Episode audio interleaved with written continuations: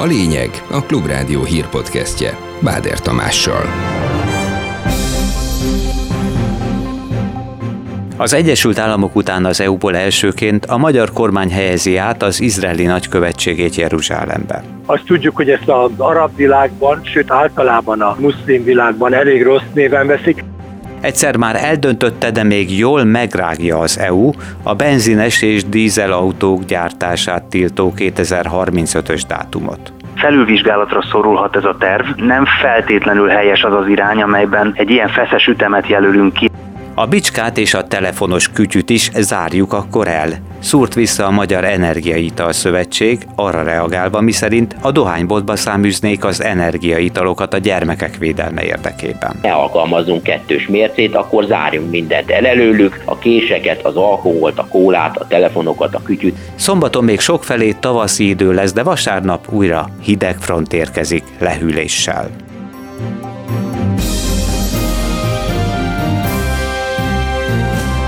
Ez a lényeg a Klubrádió hírpodcastja 2023. március 3-án. Mondom a részleteket. Jeruzsálembe költözteti Magyarország izraeli nagykövetségét áprilisban a kormány, számolt be a Times of Israel az uniós tagállamok közül így elsőként lesz az eddigi Tel Aviv helyett a korábban az Egyesült Államok által már szintén támogatott helyszínen a hivatalos képviselet, ami gesztusértékű üzenet az adott ország részéről.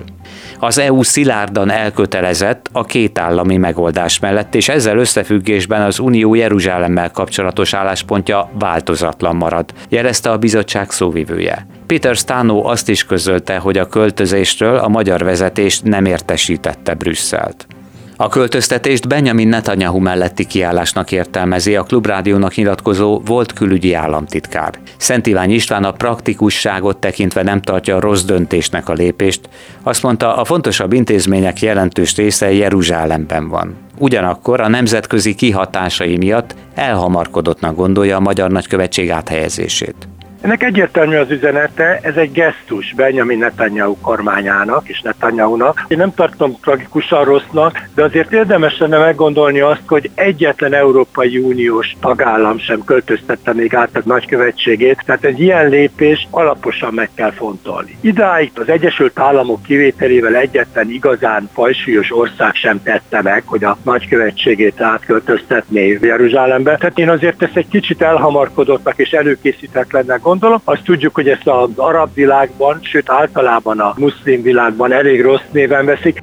A régóta várt uniós pénzek érkezését is veszélyeztetheti az orvosi kamara ellenében a héten hozott törvénymódosítás, értesült a népszava.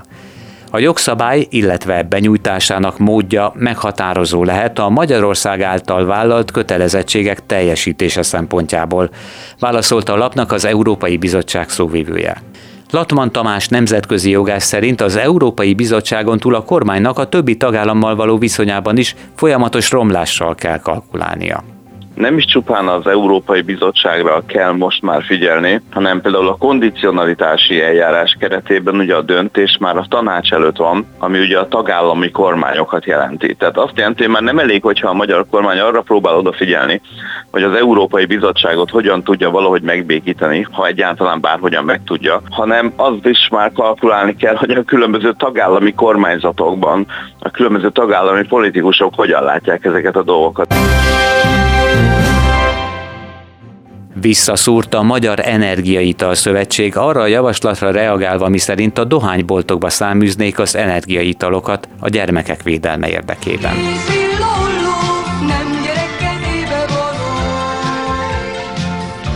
A Fiatal Családosok Klubja kezdeményezése kapcsán a szervezet főtitkára Csibi Sándor azt mondta a Klubrádiónak, Ebben az esetben érdemes lenne kiterjeszteni a kört és az alkoholt, kólákat, cukros üdítőket, valamint a gyerekekre szintén veszélyes késeket, bicskákat, sőt, még a telefonokat és más kütyüket is be kellene zárni a dohányboltokba, ahova 18 éven aluliak be sem tehetik a lábukat.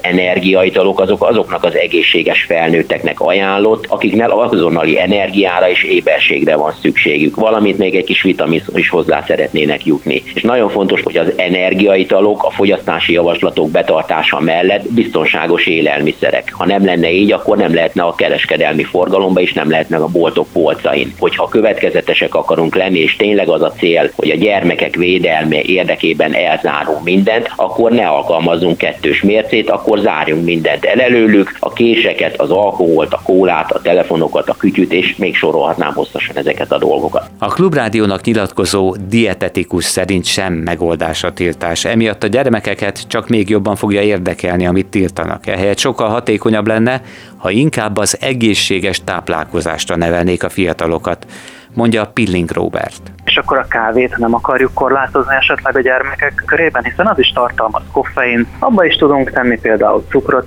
és akkor nagyjából körülbelül ugyanott járunk. Az, ami az elhangzott ebben a közleményben, hogy akkor a cukros üdítőket, kólaféléket is vessük korlátozások alá, akkor hol húzzuk meg a határt? Tehát cukortartalom alapján, akkor például a narancslé is beleesik egy ilyen kategóriába, holott ez kifejezetten egészségesnek tartja mindenki. Tehát én úgy gondolom, hogy nem a korlátozások kiterjesztésével, vagy a korlátozások bármilyen jellegű továbbfejlesztésével érdemes küzdeni az ellen, hogy a magyar lakosság táplálkozása amúgy valóban egy viszonylag egészségtelen, hanem azzal, hogyha megfelelő mennyiségű információt biztosítunk számukra. Tehát ha például az oktatás részévé tennénk az egészséges életmódot és az egészséges táplálkozást. Megint drágul a taxizás a fővárosban. Hétfőtől 10%-kal emelkednek a tarifák. Az alapdíj 1000-ről 1100 forintra, a kilométerdíj 400-ról 440-re, a percdíj pedig 100 forintról 110 forintra nő. A változást azzal indokolták, hogy a taxisoknak érezhetően nőttek a költségei az üzemanyagok ásapkájának tavaly decemberi eltörlése után. Elhalasztották a döntést az új benzines és dízelautók 2035-től tervezett betiltásáról az Európai Unióban. Erről a jövő hét elején már szavaztak volna a tagállamok szakminiszterei, de a mostani egyeztetésük után a svéd elnökség annyit közölt, hogy kellő időben döntenek. Mivel az Európai Parlament döntése mellett a tagországok minősített többségére is szükség van az elfogadáshoz, így ehhez még meg kell győzni az új jobboldali olasz kormány, de jelenleg Németország, Lengyelország és Bulgária is inkább kifarolna a korábbi előzetes alkuból. A bevezetési időpont tolódása akár még jó is lehet, mivel Európában jelenleg nem fejlődik kellő ütemben az elektromos autók töltéséhez szükséges infrastruktúra.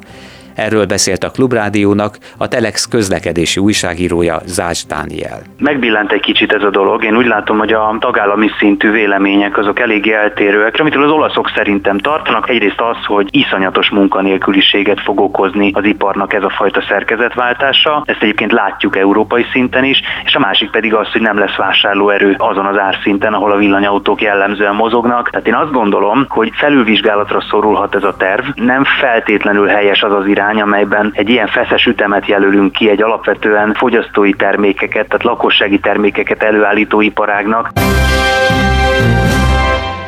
Nem lehet kizárni az ukrán védelmi miniszter szerint, hogy az orosz csapatok elfoglalják a Donetsk megyei Bakmutot. Oleksiy Reznikov, a Bild című német lapnak azt mondta, Moszkva ugyanakkor ezzel legfeljebb egy kis győzelmet aratna, és hatalmasak a veszteségei is.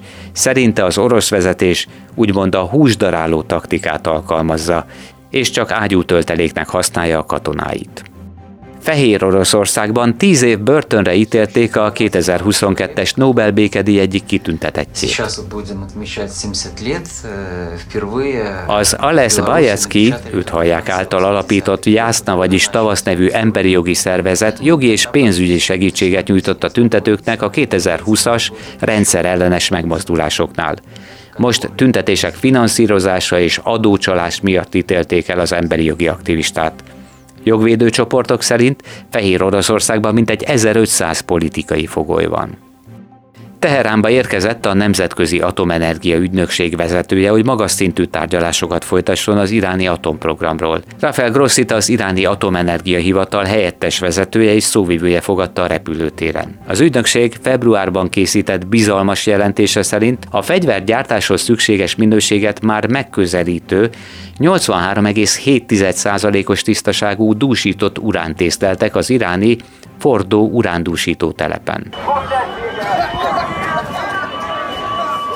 Beperelhetik Donald Trumpot a washingtoni kapitólium épületének 2021. januári ostromában megsérült demokrata törvényhozók és a biztonsági személyzet tagjai, közölte az amerikai igazságügyi minisztérium. Az Egyesült Államok törvényhozásának épületébe két éve a vesztes elnökválasztási eredmény miatt csalódott és feldühödött tüntetők törtek be, ahol komoly károkat okoztak a Trump hívők. A zavargások során öt ember életét vesztette, közöttük egy rendőr is. Itt még minden rendben volt Ariana Grande amerikai énekesnő Manchesteri koncertjén 2017 májusában. Nem sokkal később öngyilkos merénylő azonban megölt 22 embert közöttük 7 gyermeket. Itt hallják a robbanást.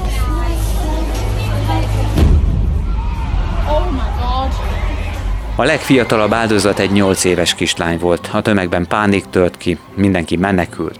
Most majdnem hat évvel később a brit elhárítás vezetője elnézést kért azokért a hibákért, amelyeket a szolgálata merénylet előtt elkövetett. A frissen közzétett dokumentumok alapján az MI5 a robbantás előtt több olyan információt kapott az elkövetőről, amelyek alapján akár időben közbeléphetett volna, de ezeknek az információknak a feldolgozása túl lassan haladt a szolgálaton belül.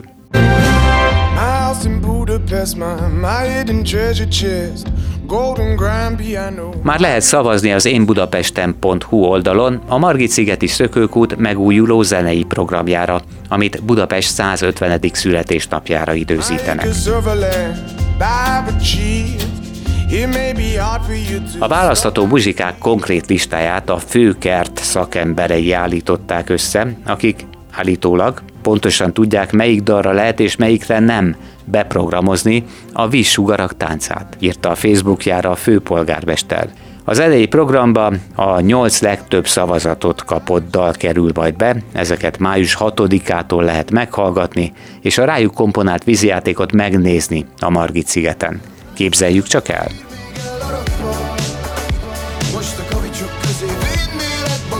A szavazás már ma, pénteken elindult és március 12-ig tart. Szombaton még szép tavaszi idő lesz, szinte zavartalan napsütéssel az ország nagy részén. A délutáni hőmérséklet 10-14 fok körül alakul majd. Vasárnapra viszont már megérkezik a hidegfront, ami újra lehűlést és csapadékot hoz, vagyis a fázósak még ne rakják el a szekrény mélyére a téli kabátot. Ez volt a lényeg a Klubrádió hírpodcastja. Munkatársai Turák Péter, Molnár Tamás és Kemény Dániel nevében is köszönöm figyelmüket, Báder Tamást hallották. Legközelebb hasonló tartalommal hétfőn délután 4 és 5 óra között jelentkezünk majd. Ez volt a lényeg. A Klubrádió hírpodcastjét hallották.